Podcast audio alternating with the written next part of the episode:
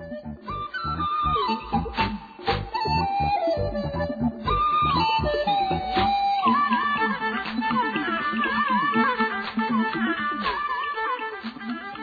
mời quý thính giả theo dõi bài khai thị của Thanh Hải Vô Thượng Sư tại Bành Hồ, Formosa vào ngày mười bốn tháng hai năm một nghìn chín trăm tám mươi bảy với chủ đề Cần Nương Vào Pháp Môn Quán Âm Ðể Giải Thoát Vòng Sinh Tử. Bài đọc được trích từ bộ sách Bí quyết Tức khắc khai ngộ - Hiện đời giải thoát, sách Khai thị quyển hai.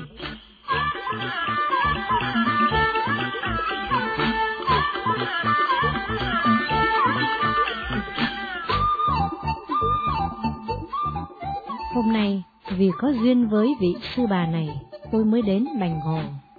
Vị sư bà đây là người đầu tiên thọ Pháp tại Bành Hồ, là một vị xuất gia chân chánh, tâm rất thanh tịnh, đến thọ Pháp và còn dẫn theo đệ tử nữa. Phần đông người ta coi đệ tử như một tài sản, phải bỏ trong túi sợ bị mất cắp. Nhưng vị sư bà này không có tư tưởng đó, tìm được con đường tốt, liền dẫn các đệ tử đến thọ Pháp. Đệ tử của vị này bây giờ lại trở thành đệ tử của tôi. Nhờ họ tôi mới quen biết những người khác và trở lại Bành Hồ. Nếu không, cho đến nay tôi vẫn chưa biết Bành Hồ ở đâu. Lần thứ nhất tôi đến Bành Hồ để thăm viếng đồng bào Âu Lạc. Tôi chỉ biết họ ở vùng này, nhưng không biết rõ họ ở đâu. Một vị thầy mà tôi quy y từ lâu, viết thư cho biết, ở Bành Hồ có dân tị nạn Âu Lạc, nên tôi muốn qua đó thăm họ. Tôi đã đến Formosa nhiều lần, đều tọa thiền mà thôi. Rảnh rỗi thì quét nhà, chưa hề đi đâu, cho nên lần đầu mới qua đó. Lúc tôi và một người đệ tử đến Bành Hồ, không quen biết ai, nhưng vì đã mua rất nhiều quà bánh và ghi danh vào thăm viếng người tị nạn Âu Lạc, cho nên trong trại phái người đem xe đến phi trường đón, và chở chúng tôi đến trung tâm tị nạn. Họ còn sắp xếp một lữ quán rất rẻ tiền cho chúng tôi ở. Nhưng thầy trò thấy ở lữ quán không thoải mái, nên tôi nói, chúng ta đi tìm thử coi có chùa nào, có thể ở một hai ngày được không? Vì ở lữ quán không được nấu cơm, học trò của tôi mới đi mua những gói mì chay, và gặp một người xuất gia, hỏi, sao lại ăn mì? Đứa học trò mới kể lại tình cảnh của thầy trò. Không ngờ người đó mời thầy trò dọn vào ngôi chùa của mình, và khuyên đừng có mỗi ngày ăn mì gói như vậy, không đủ dinh dưỡng. Tôi quen tọa thiền từ sáng đến trưa, sau buổi cơm nghỉ ngơi giây lát, rồi lại tiếp tục tọa thiền, nên mỗi ngày chỉ có giấc trưa. Khi tôi ra dùng cơm, mới gặp bà một lần. Sư bà rất ngạc nhiên, vì từ trước đến giờ chưa thấy người xuất gia nào lạ như vậy. Ngoài buổi cơm trưa, những thời gian khác tôi đều tọa thiền hay ngủ, khó thấy được bóng hình. Sư bà mới hiếu kỳ hỏi tôi tu pháp môn gì. Lúc đó, tôi không có trả lời, và hỏi lại, sư tu pháp môn gì? Sư bà đáp, đã niệm Phật hơn ba mươi năm. Tôi lại hỏi, sư có tin rằng niệm Phật như vậy sẽ được vãng sanh tịnh độ không? Sư bà đáp, tôi rất lo, vì không thấy có cảm ứng, cho nên sợ không vãng sanh Tây Phương được. Sư bà còn nói thêm là tuổi đã cao rồi, tu hành lâu như vậy, mà chưa biết được có thể vãng sanh Tây Phương hay không. Vì không thấy có ấn chứng, cho nên mới lo sợ. Tôi nghe rồi cũng cảm thấy rất đau lòng dùm cho bà. Xuất gia và niệm Phật hơn ba mươi năm, mà chưa thấy có cảm ứng gì, vẫn sợ lúc chết không đến cõi Tây Phương được. Tôi cảm động mới chỉ cho biết, sư muốn đến cõi Tây Phương, phải biết cách niệm Phật, bởi vì niệm sai cách, cho nên không có cảm ứng. Bà ta hỏi, vậy niệm như thế nào mới đúng cách? Tôi mới truyền pháp môn Quán Âm, nhưng tôi không nói tên của pháp môn, chỉ cho biết rằng, sư tu như vậy nhất định sẽ vãng sanh Tây Phương. Lúc đó, tôi chỉ nói chuyện Tây Phương cho bà ấy nghe mà thôi, không nói đến pháp môn Quán Âm là gì. Bà ấy cũng không biết pháp môn này ra sao, chỉ biết là có cảm ứng, có thể thấy Phật, thấy ánh sáng của Phật, nên rất vui mừng và mãn nguyện. Bởi vì bà ta thích đi Tây Phương, nên tôi không nói những danh từ phức tạp. Bà ta rất tin tôi, rất có đạo đức. Sau khi thọ Pháp, có được thể nghiệm, biết rằng Pháp môn rất hay, nên dẫn đệ tử đến xin tôi truyền Pháp. Rốt cuộc, càng ngày càng có nhiều người. Nếu không nhờ vị sư bà này, quý vị khó gặp được tôi, vì tôi còn chưa biết Bành Hồ ở đâu, thì nói gì đến việc đi giảng kinh. Ngoài ra, tôi không thích đi đây đi đó, trước kia còn trẻ ưa đi du lịch hoàn cầu. Bây giờ mệt rồi, không muốn di động nữa. Lúc trẻ du hành các nơi, gần những người hút thuốc chưa cảm thấy gì, bây giờ ngửi mùi thuốc lá, thì toàn thân cảm thấy khó chịu, cho nên không thích tới lui nữa. Nhưng vì có người thành tâm, thành ý cầu tôi, nên tôi đến. Mỗi lần tôi đến đâu đều nói là không muốn đi giảng kinh nữa, vì mỗi lần du hành rất khó chịu. Nhưng rồi lại quên đi, hễ có người thỉnh cầu, tôi lại đi nữa. Nếu như lần nào cũng nhớ tới tình trạng khó chịu lúc du hành, tôi sẽ không muốn đi đâu hết, chỉ muốn tọa thiền trên núi. Tôi càng ngày càng lười, đã già rồi mà. Có ai biết vì sao Quán Thế Âm Bồ Tát là đàn bà không? Nghe nói đàn bà không thể thành Phật, sao Ngài không biến thành đàn ông, như vậy sẽ được tôn kính hơn. Sao còn hiện thân là đàn bà? Có người đáp, để độ đàn bà. Đàn ông không thể độ đàn bà hay sao? Có người đáp, chủ yếu là để độ đàn bà có nghiệp chướng rất nặng. Đàn bà tại sao lại có nghiệp chướng rất nặng? Đó chỉ là lời đồn mà thôi. Chúng ta dễ tin những gì người khác nói. Sao không tự suy nghĩ? Tại sao nghiệp chướng của đàn bà nhiều như thế? Họ làm chuyện gì xấu? Phật Bồ Tát đều từ bụng đàn bà sanh ra, nói nghiệp chướng của đàn bà rất nặng. Vậy có phải là bất hiếu hay không? Nghe người ta nói như vậy mà cũng tin. Còn tôi nói thì không tin. Muốn tin những gì phải có bằng chứng. Đừng nghe rồi tin liền. Nếu như họ nói quý vị là quỷ, quý vị cũng tin chăng? Đừng có tin một cách mê tín, mù quáng. Đối với chúng ta đều có hại. Nên biết rằng không có nữ thì không có nam. Phật Thích Ca Mâu Ni cũng cần mượn bụng đàn bà mới ra đời được. Đàn bà là ân nhân lớn nhất của nhân loại. Nếu có người nói đàn bà có nghiệp chướng rất nặng, là tạo khẩu nghiệp rất nặng. Tôi nghĩ rằng người đời sau tự thêm vào. Phật Thích Ca Mâu Ni không có nói như vậy. Tôi thấy trong giảng đường này hình như nghiệp chướng của đàn ông nhiều hơn, vì ít đàn ông đến nghe. Có ba bốn người muốn theo tôi, rốt cuộc chỉ có một người lưu lại, còn toàn là đàn bà. Ở đây, đàn bà nhiều hơn đàn ông. Họ rất thích nghe giảng kinh, lại có tâm đạo đức, lòng cầu đạo mau mắn hơn đàn ông. Theo đó mà nói, nghiệp chướng của đàn ông nhiều hơn đàn bà. Đàn ông hay uống rượu, đánh bài và làm những việc bậy bạ, còn đàn bà thì đến đây nghe kinh, phần đông còn phải làm việc cả ngày. Có người đi làm về còn lo cho gia đình, giặt quần áo của chồng con nữa.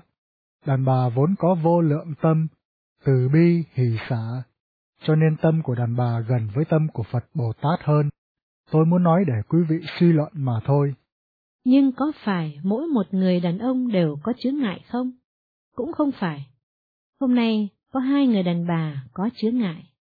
Một người nghe nhầm giờ truyền tâm ấn, còn người khác thì đồng hồ không reo. Cô ta để hai cái đồng hồ, rốt cuộc cả hai đều không reo. Thật là chuyện kỳ lạ. Mỗi ngày cô đều thức dậy lúc ba giờ sáng. Hôm nay là ngày truyền Pháp, cô lại ngủ đến năm giờ mà vẫn không dậy nổi. Khi đến nơi thì đã trễ rồi, cô tức giận không làm gì được. Cô này vốn ăn chay đã mấy năm, cô nói là tối qua về nhà, húp nhầm một muỗng canh thịt, hậu quả là hai cái đồng hồ đều không reo. Chỉ có ăn nhầm một miếng thịt, đã có nhiều nghiệp chướng như vậy, nếu ngày nào cũng ăn thịt thì sẽ như thế nào? Quý vị nên tự biết. Còn một cô, hôm nay đến đây nghe kinh, Cô vốn đã hứa với tôi sẽ ăn chay, nhưng có một hôm theo bạn ăn thịt, về nhà cũng bị ngứa ngáy, cho nên bây giờ một chút thịt cô cũng không dám đụng đến.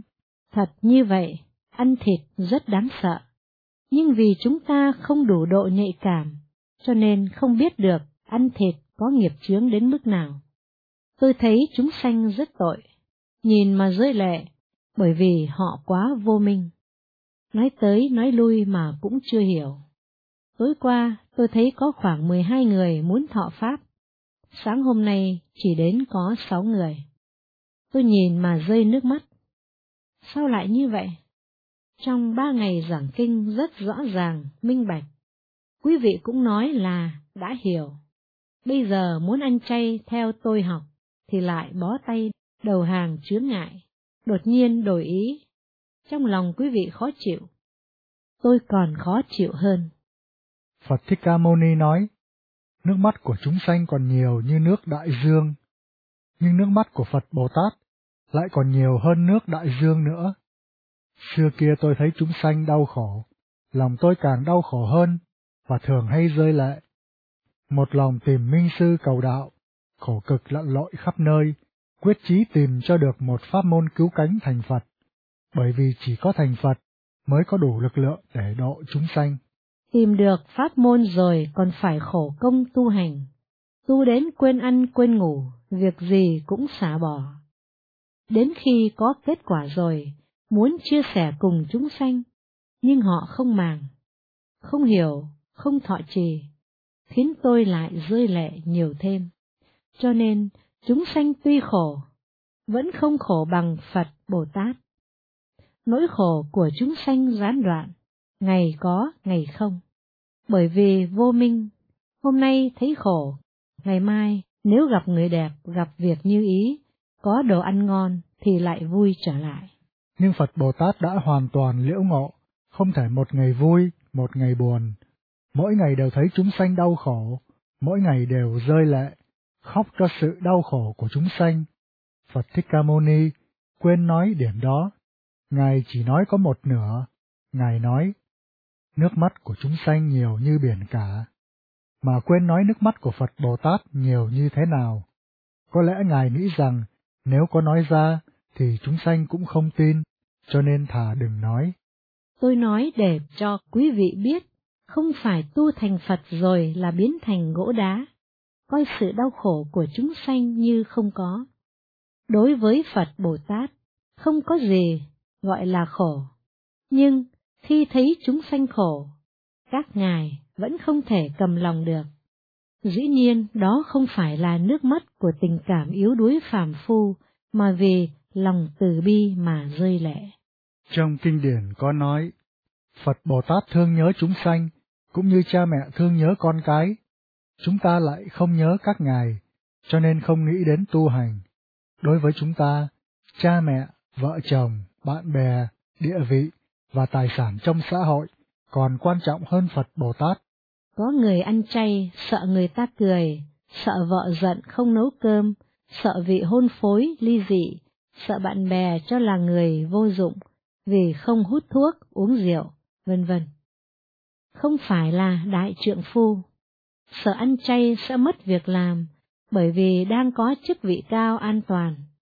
Nếu như ăn chay không thể hòa hợp với công việc, lại không tìm được việc mới sẽ chết đói. Nghĩ như vậy tức là tin thế giới này hơn là tin Phật Bồ Tát. Chúng ta nên biết rằng, nếu có người thật tâm cầu đạo, Phật Bồ Tát không để cho chết đói đâu. Thà đói mà đạt đạo, còn hơn vĩnh viễn luân hồi sanh tử. Trước kia tôi có niềm tin đó, mới bỏ hết tất cả để tìm đạo. Khi tôi chưa xuất gia, đời sống ở Đức rất đầy đủ. Sau khi rời khỏi nhà, hai túi đều trống rỗng, tương lai cũng rất mơ hồ. Sau này sẽ ra sao? Có chết đói ở nước ngoài không? Có đi lang thang ngoài đường không? Rốt cuộc đi đâu cũng không sao, rất tự tại, không có tiền cũng được. Trong thánh kinh của Cơ Đốc giáo cũng có nói, trước hết nên tìm thiên quốc bên trong mình, sau đó cái gì cũng có. Mắt trí huệ của chúng ta chưa mở, không thể thấy được quá khứ, hiện tại và tương lai, không biết chuyện gì sẽ xảy ra.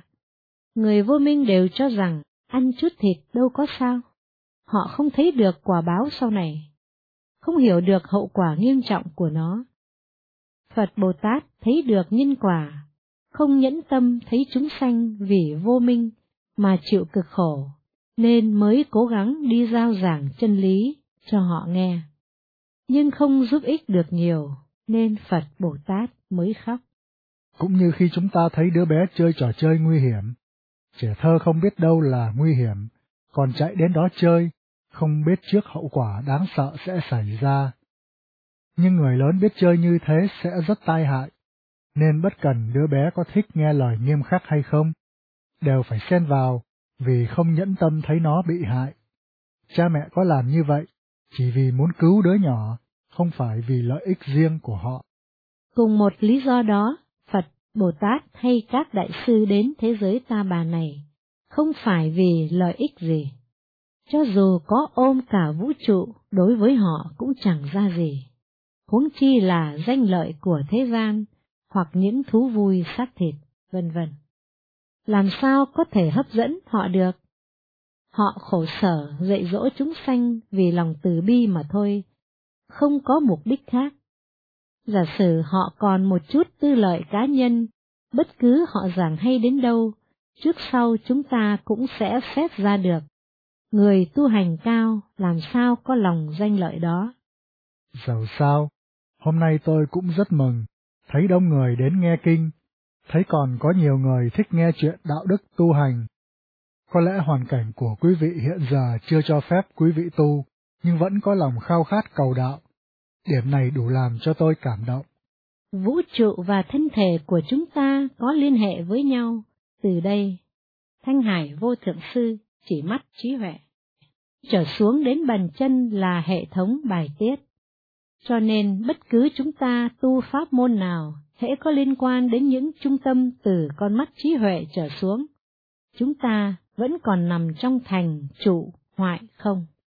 Yoga và các pháp môn khác nương vào thân vô thường tu hành, nương tựa vào hơi thở, đầu mũi, đơn điền, để lưỡi ở hàm trên, vân vân, đều là vô thường.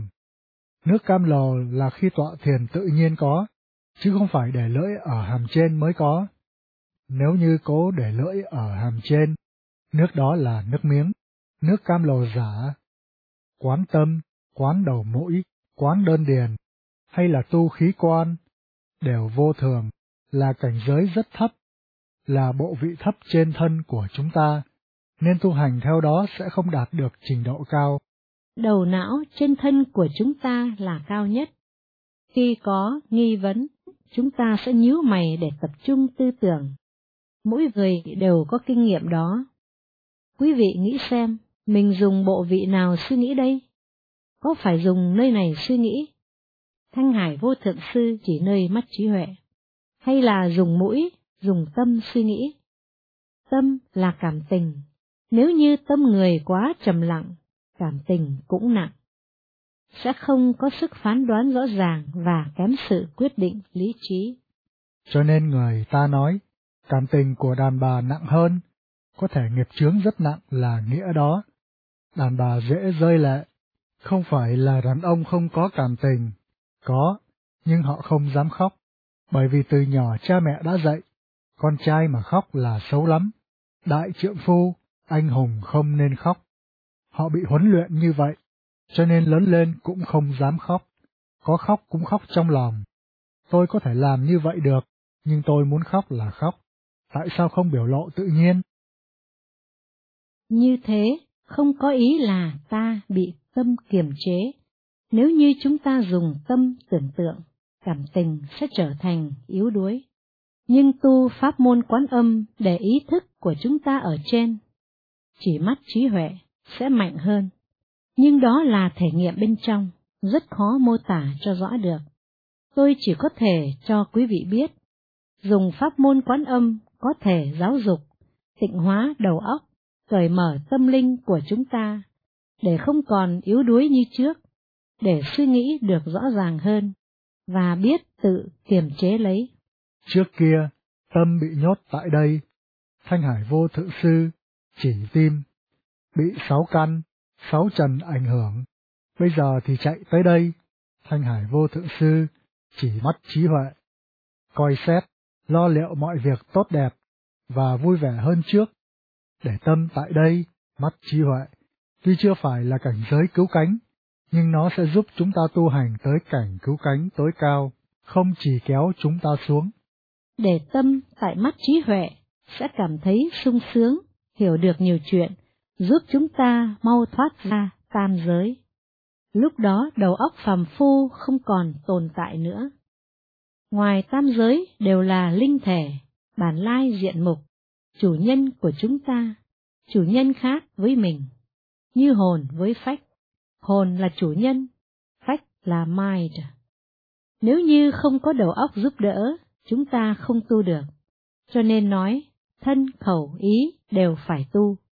Nhưng ý không dễ kiềm chế, như con ngựa hoang cần phải huấn luyện, cần có chuyên viên mới có thể trị được ngựa hoang.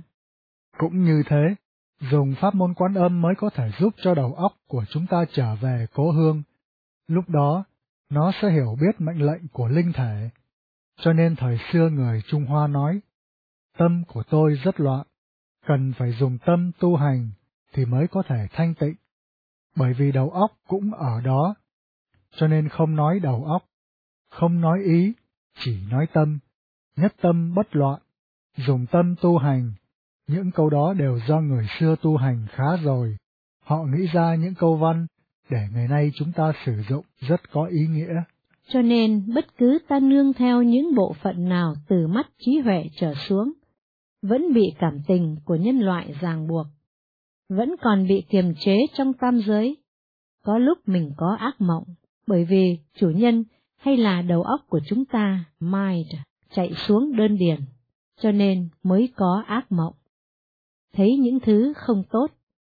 Trên thực tế mình không có đi đâu, không chịu khổ, hưởng lạc gì, nhất thiết, duy tâm tạo là nghĩa đó. Khi ta ngủ cũng như chết, không có sức để điều khiển chính mình. Người tu hành cao không có ngủ, bởi vì linh thể của họ đi lên, mắt trí huệ.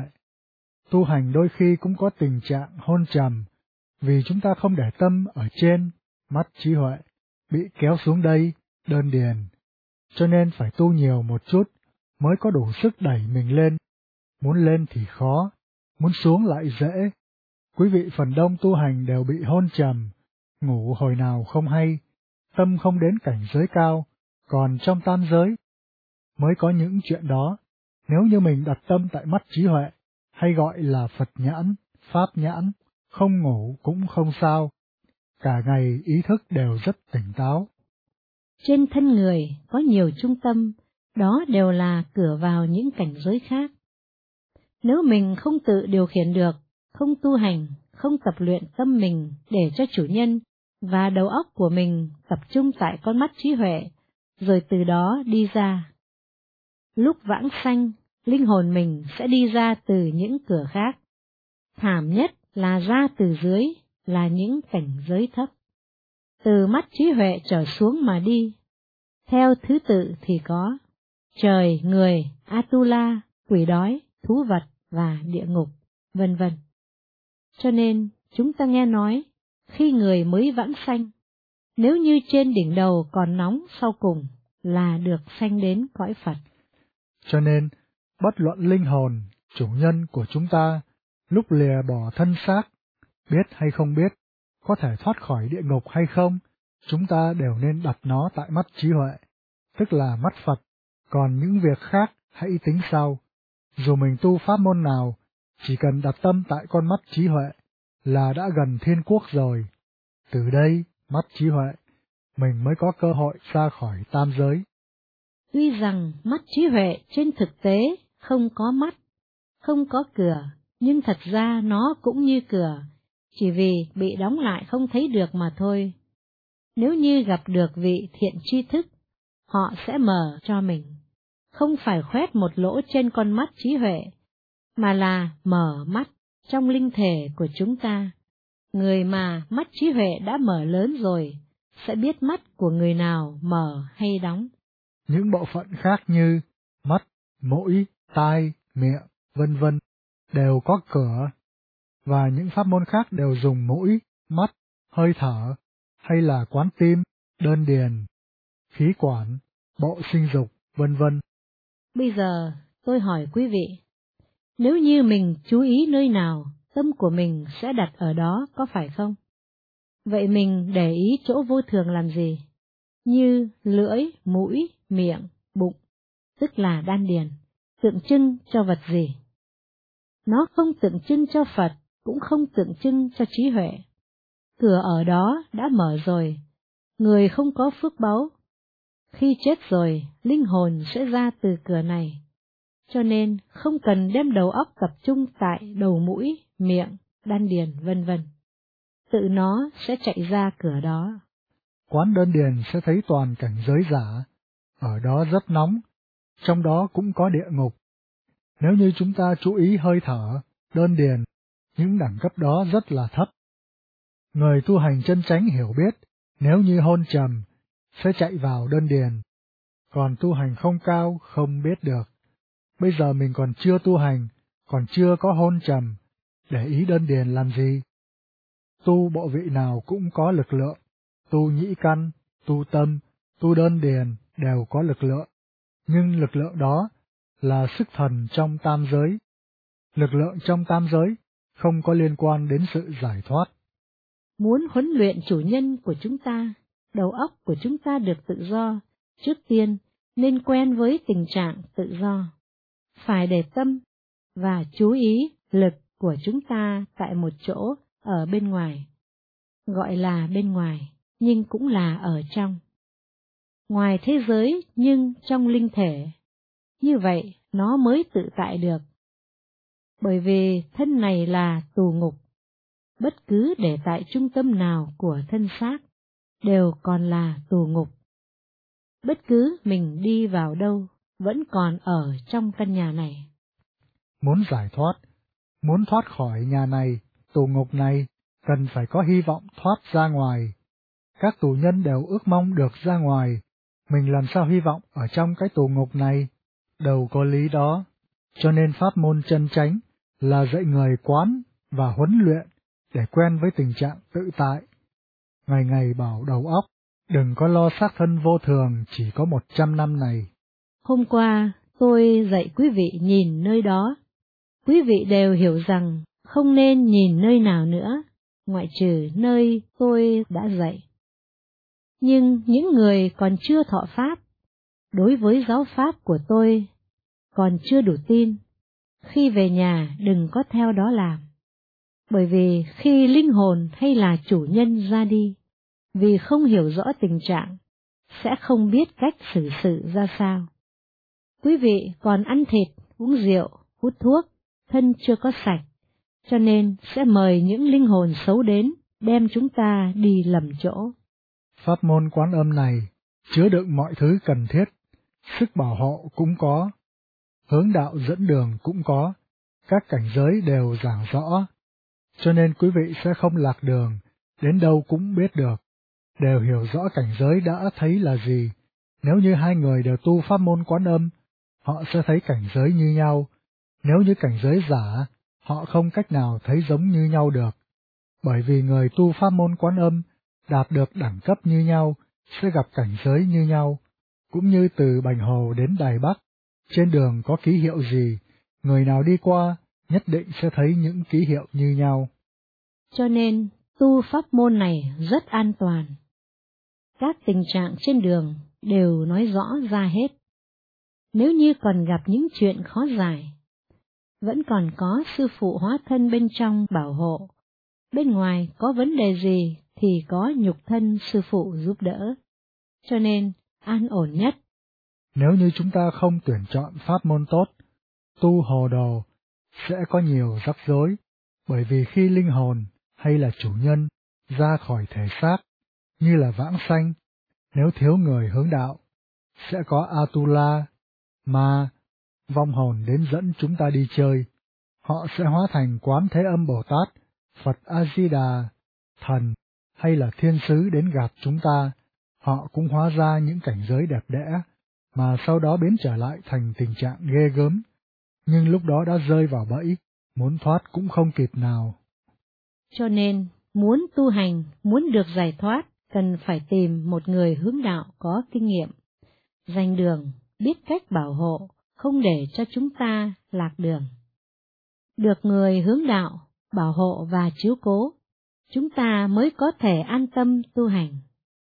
Nhưng có nhiều người tự mình tu mù, luyện bậy hay là tìm sai thầy, học sai pháp môn, cho nên càng tu càng có chướng ngại, sau cùng bởi vì bị ma chướng, biến thành mắc bệnh thần kinh. Tu hành không phải là chuyện dễ, bởi vì quý vị không biết phân biệt cảnh giới thật giả. Người tu pháp môn Quán Âm, lúc thọ pháp, tôi dạy cho bí quyết, biết phân biệt thế nào là thật giả, còn đa số những pháp môn khác không có sức phân biệt này. Họ dạy tọa thiền, đạt đến một đẳng cấp nào đó, rồi ngưng lại, còn không cũng sẽ có trục trặc. Có một số người thích niệm Phật, cho nên hôm qua tôi cũng dạy pháp niệm Phật. Bởi vì có tôi dạy, cho nên quý vị cứ y theo phương pháp của tôi dạy mà tu.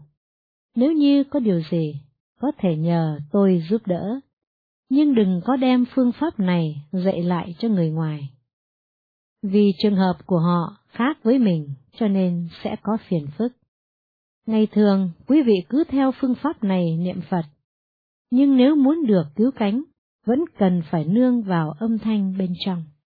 Bởi vì tu đến mức nào đó, không còn mắt, tai, mũi, lưỡi, thân, ý. Lúc đó, cần phải nương vào âm thanh kéo chúng ta lên. Tu các pháp môn khác, khi đạt đến mức nào rồi thì ngưng lại. Thí dụ như, tu pháp môn hít thở, cũng nhập định, rất thoải mái, nhưng khi ta đến một thời kỳ nào đó, không còn thấy hơi thở, ngồi đó như cục đá, không có hơi thở, cũng không có cái gì để nương tựa. Lúc đó, tuy rằng ngồi đó nhập định, nhưng không có tiến bộ, không thể lên cao hơn nữa. Tu pháp môn Quán Âm, tôi sẽ dạy ba phương pháp, trong đó có hai phương pháp chỉ dẫn chúng ta đến tột đỉnh trong tam giới. Còn muốn ra ngoài tam giới, cần phải nương vào âm thanh và sư phụ. Vì ngoài tam giới, có một nơi không có âm thanh và ánh sáng. Lúc đó, cần phải có sư phụ dẫn đạo. Còn không, không thể tiếp tục lên cao, cho nên cần có sư phụ và lực lượng bảo hộ. Tôi nói ba phương pháp, nhưng nếu bao gồm tôi nữa, thì biến thành bốn phương pháp. Không có tôi không được, bởi vì có một nơi luôn cả âm thanh và ánh sáng đều không có. Tu tới đó bị ngưng lại, vì tìm không ra đường, không dễ gì lên. Cũng không còn âm thanh rõ rệt để nương theo, nơi đó rất đen tối. Vượt qua được nơi đó rồi mới an toàn. Thế giới này là nơi phân cách tịnh độ và uế độ. Chúng ta ở cõi uế độ, không thể lên. Lực lượng của tịnh độ cũng không thể truyền xuống. Khi lực lượng ở trên xuyên qua đó đã biến dơ. Nếu như lực lượng của Phật Bồ Tát muốn gia trì đến uế độ, làm lợi ích cho chúng sanh, thì phải dùng một cái thể xác mới có thể thực hiện. Cho nên, Phật Bồ Tát cần phải hóa thân làm người, mới có thể độ chúng sanh. Bề ngoài không khác gì thể xác của phàm phu, nhưng bên trong là lực lượng của Thượng Đế.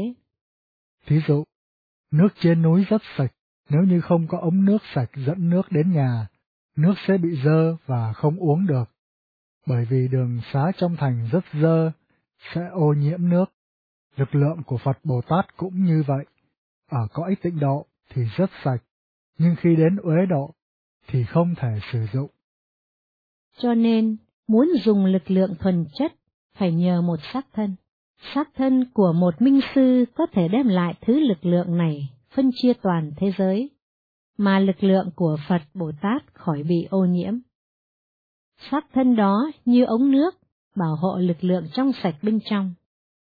Vì nguyên do đó, chúng ta mới tán thán Phật tại thế, chân sư tại thế. Còn không, Phật Bồ Tát chỉ cần phóng Phật quang từ tịnh độ trực tiếp đến thế giới Ta Bà là đủ rồi. Đâu cần phải có Phật Thích Ca Mâu Ni và các vị đại sư từng đời đến thế giới này độ chúng sanh. Khi truyền tâm ấn, quý vị sẽ được lực lượng thuần chất, chân chánh của Thượng Đế là Phật âm. Nếu không, cho dù là Phật âm, đến thế giới này cũng trở thành âm thanh của thế giới này. Chúng ta nghe tiếng chim, tiếng nước, tiếng hải triều, vân vân ở bên ngoài, đó đều không phải là tiếng thuần khiết.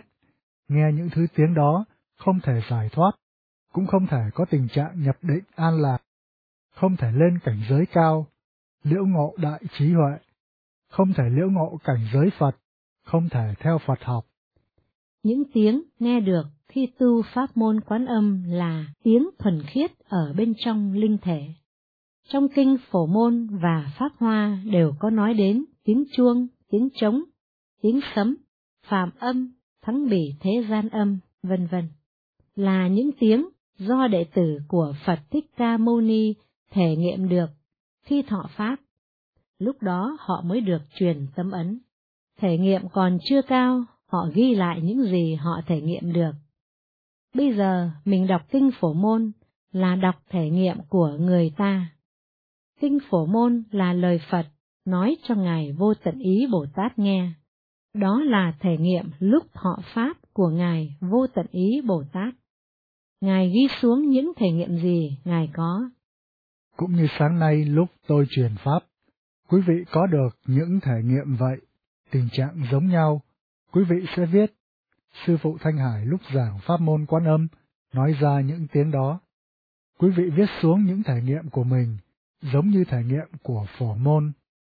Nhưng thể nghiệm của quý vị hôm nay vẫn chưa phải là đẳng cấp cao, và tôi cũng khuyên quý vị viết xuống những thể nghiệm của mình, đừng để cho người khác biết để khỏi bị chướng ngại. Người đời sau đọc những thể nghiệm của quý vị, tưởng rằng tôi dạy quý vị nghe tiếng bên ngoài. Thật ra, đó là thể nghiệm bên trong linh thể của quý vị. Người không hiểu sẽ tưởng rằng phạm âm, hải triều âm là cảnh giới tối cao. Kỳ thật, đó chỉ mới bắt đầu mà thôi. Cảnh giới cao còn có âm thanh cao hơn. Sáng nay, khi tôi truyền Pháp, đã kể cho quý vị nghe và hiểu rồi.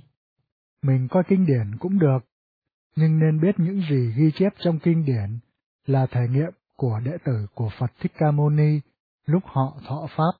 Khi họ bắt đầu tu học, đẳng cấp của họ cũng không có cao lắm. Sáng hôm nay, lúc tôi truyền Pháp, có phải có nhiều người có thể nghiệm như Ngài Vô Tận Ý Bồ Tát, chỉ vì sau này Ngài tu cao hơn một chút, đẳng cấp mới đổi khác. Nhưng có người lúc thọ Pháp đã cao hơn thể nghiệm của Ngài Vô Tận Ý Bồ Tát. Nhưng kinh điển cũng có thể giúp quý vị ấn chứng một ít giáo lý của tôi, nếu còn nghi ngờ hoặc thích nghiên cứu thêm. Như vậy quý vị mới hiểu pháp môn tôi dạy là pháp thật hay giả. Bây giờ quý vị nên hiểu vì sao tôi nói tụng kinh không có ích gì. Kinh điển không có ích dụng vì đó là thể nghiệm của người ta. Nó không có liên hệ gì đến mình. Nói thí dụ như hôm nay quý vị đem những gì tôi dạy và thể nghiệm lúc thọ Pháp ghi xuống, để một nơi nào đó. Có người đem nó về mỗi ngày tụng thể nghiệm của quý vị. Như vậy, đối với họ có ích gì? Trường hợp đó như đa số người hôm nay tụng phẩm Phổ Môn vậy. Có ích gì đâu. Tụng nhiều chỉ tốn hao thần khí mà thôi. Thật như vậy, tôi cần phải nói thật cho quý vị biết. Kinh điển không có lợi ích gì. Tôi nói sự thật, không sợ quý vị sát hại. Hồi nãy nói đến một vị minh sư, thiện tri thức tại thế, còn tốt hơn Phật quá khứ, cho nên phải có sắc thân của minh sư mới có thể truyền lực lượng thuần khiết này cho người. Nhưng chỉ có thể dùng tâm truyền tâm, truyền cho người mà thôi, không dùng ngôn ngữ, bởi vì chỉ có người mới có thể tiếp thụ thứ lực lượng đó, những chúng sanh khác không có cái ý đó. Ý thức của động vật không có mạnh như vậy, chúng nó không thể hiểu, không thể giữ lấy lực lượng này, phải có thân người mới có thể thụ và giữ lấy lực lượng này được. Cho nên, Phật Bồ Tát đến cõi Ta Bà cũng phải có sắc thân, mới có thể giữ lực lượng thuần khiết này, rồi mới có thể truyền cho người khác. Cũng như ống nước, nó được tạo ra để bảo hộ chất nước và dẫn nước. Nếu như dùng những thứ khác, kết quả sẽ không được tốt đẹp lắm. Thân người cũng như vậy, ngoại trừ chuyên dùng để chứa và bảo hộ lực lượng đó, còn có thể chia cho người khác, như một ống nước, có thể tiếp nối với nhiều ống, có thể dẫn nước đến nhiều nơi, mà chất nước vẫn như nhau. Trong vũ trụ có một nhà máy phát điện rất lớn, bất cứ vật gì cũng đều do nó tạo ra. Sanh mạng, động vật, vũ trụ, ngôi sao, mặt trăng, mặt trời, vân vân, đều từ nó sanh ra. Nó không sanh, không diệt, không dơ, không sạch, không thêm, không bớt. Bất cứ mình dùng bao nhiêu cũng được. Nhưng nếu như mình không tiếp nối được với lực lượng lớn này, mình sẽ biến thành một sanh vật rất cô độc, rất đau khổ, có nhiều chướng ngại, nhiều phiền phức, không có trí huệ lớn. Chỉ có thể dùng lực lượng, trí huệ nhỏ của mình, miễn cưỡng đi khắc phục và chế ngự những tình cảnh khó khăn. Nhưng nếu như mình tiếp nối được với lực lượng lớn đó, mình không cần làm gì, cũng tự nhiên khắc phục được hết cả khó khăn. Cho nên cần phải tiếp thông với lực lượng lớn này. Như vậy, không những có thể tự cứu mình, còn có thể giúp vô số chúng sanh. Bây giờ quý vị mới thọ Pháp, cũng có thể giúp đỡ chúng sanh, nhưng mà lực lượng còn nhỏ mà thôi. Tu hành càng nhiều, lực lượng càng lớn, cảnh giới càng cao, lực lượng càng nhiều. Cho nên, người đại khai ngộ có thể gia trì cả thế giới này, giúp đỡ càng nhiều chúng sanh. Tuy rằng chúng sanh không biết được họ được gia trì, cũng không sao. Phật Thích Ca Mâu Ni nói, độ chúng sanh, nhưng không có chúng sanh bị độ. Ý của Ngài nói, độ nhưng không độ chúng sanh vậy. Khi mình giúp chúng sanh, mình cũng không nhất thiết phải tự biết, bởi vì lúc đó mình không có cảm giác có ta. Bây giờ những người thọ Pháp đã có điện, ít nhiều cũng có thể gia trì thân nhân của mình. Cho nên, người thọ Pháp ít nhất năm đời tổ tiên đều siêu sanh. Bởi vì giao thông được với nhà máy phát điện, cho nên sẽ có lực lượng lớn. Sau này còn giúp cho thế giới này rất nhiều. Cũng như nhà này vốn không có nhiều đèn, nhưng nhờ có đường dây điện chính tiếp nối với nhà máy phát điện, sau đó mới nối thêm vài đường dây nhỏ. Như vậy, tất cả đồ dùng trong nhà như tủ lạnh, quạt máy, điện thoại, truyền hình, đèn điện, lò điện, vân vân, đều nhờ sợi dây điện chính tiếp thông với nhà máy phát điện mới có thể sử dụng được. Một người thọ Pháp, năm đời tổ tiên được siêu sanh và còn giúp đỡ rất nhiều thân nhân, bạn bè. Những người nào chúng ta thấy tội nghiệp là họ đã được phước báu rồi, nhưng bởi vì thứ phước báu đó không có biểu lộ rõ ràng, cho nên họ có thể như không biết. Thí dụ họ mới kể chuyện đau khổ của họ cho một người tu Quán Âm nghe. Không bao lâu tình trạng của họ chuyển tốt, họ cũng không hiểu tại sao. Đó là bởi vì trên thân của người tu Quán Âm có lực lượng của Minh Sư, có thể san sẻ cho họ một chút ít phước báu. Quý vị tu hành càng nhiều, lực lượng càng lớn, cho đến một ngày quý vị thành Phật, thành Minh Sư, có thể đi truyền Pháp cho kẻ khác. Lúc đó, có lực lượng hoàn toàn, có truyền cho bao nhiêu người cũng không giảm sức gia trì. Giống như có nhiều tiền quá dùng không hết, có thể chia cho người. Bây giờ mới bắt đầu làm việc, kiếm tiền còn ít, chỉ mới đủ dùng, đủ sống. Sau này càng ngày càng kiếm được nhiều tiền, phát tài rồi, có thể bố thí cho cô nhi, quả phụ, bệnh nhân, người nghèo, vân vân. Trường hợp của người tu hành cũng như vậy, có thể bố thí phước báu cho tha nhân. Bây giờ quý vị đã hiểu rõ chưa? Mọi người đáp, hiểu. Cảm ơn. Quý vị đều khai ngộ rồi. Tôi rất ngạc nhiên. Có thể nói cho quý vị hiểu được mau như vậy. Hình như mình có duyên với nhau.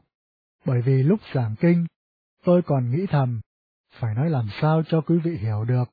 Thật không dễ chút nào.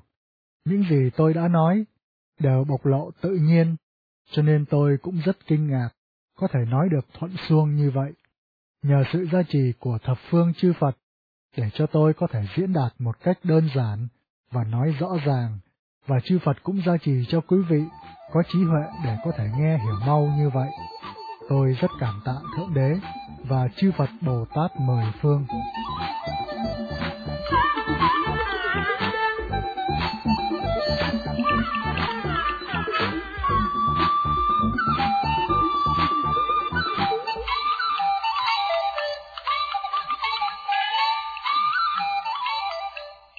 Quý thính giả vừa nghe bài khai thị của Thanh Hải Vô Thượng Sư tại Bành Hồ, Formosa vào ngày mười bốn tháng hai năm một nghìn chín trăm tám mươi bảy với chủ đề Cần Nương Vào Pháp Môn Quán Âm Ðể Giải Thoát Vòng Sinh Tử. Bài đọc được trích từ bộ sách Bí quyết Tức khắc khai ngộ - Hiện đời giải thoát, sách Khai thị quyển hai.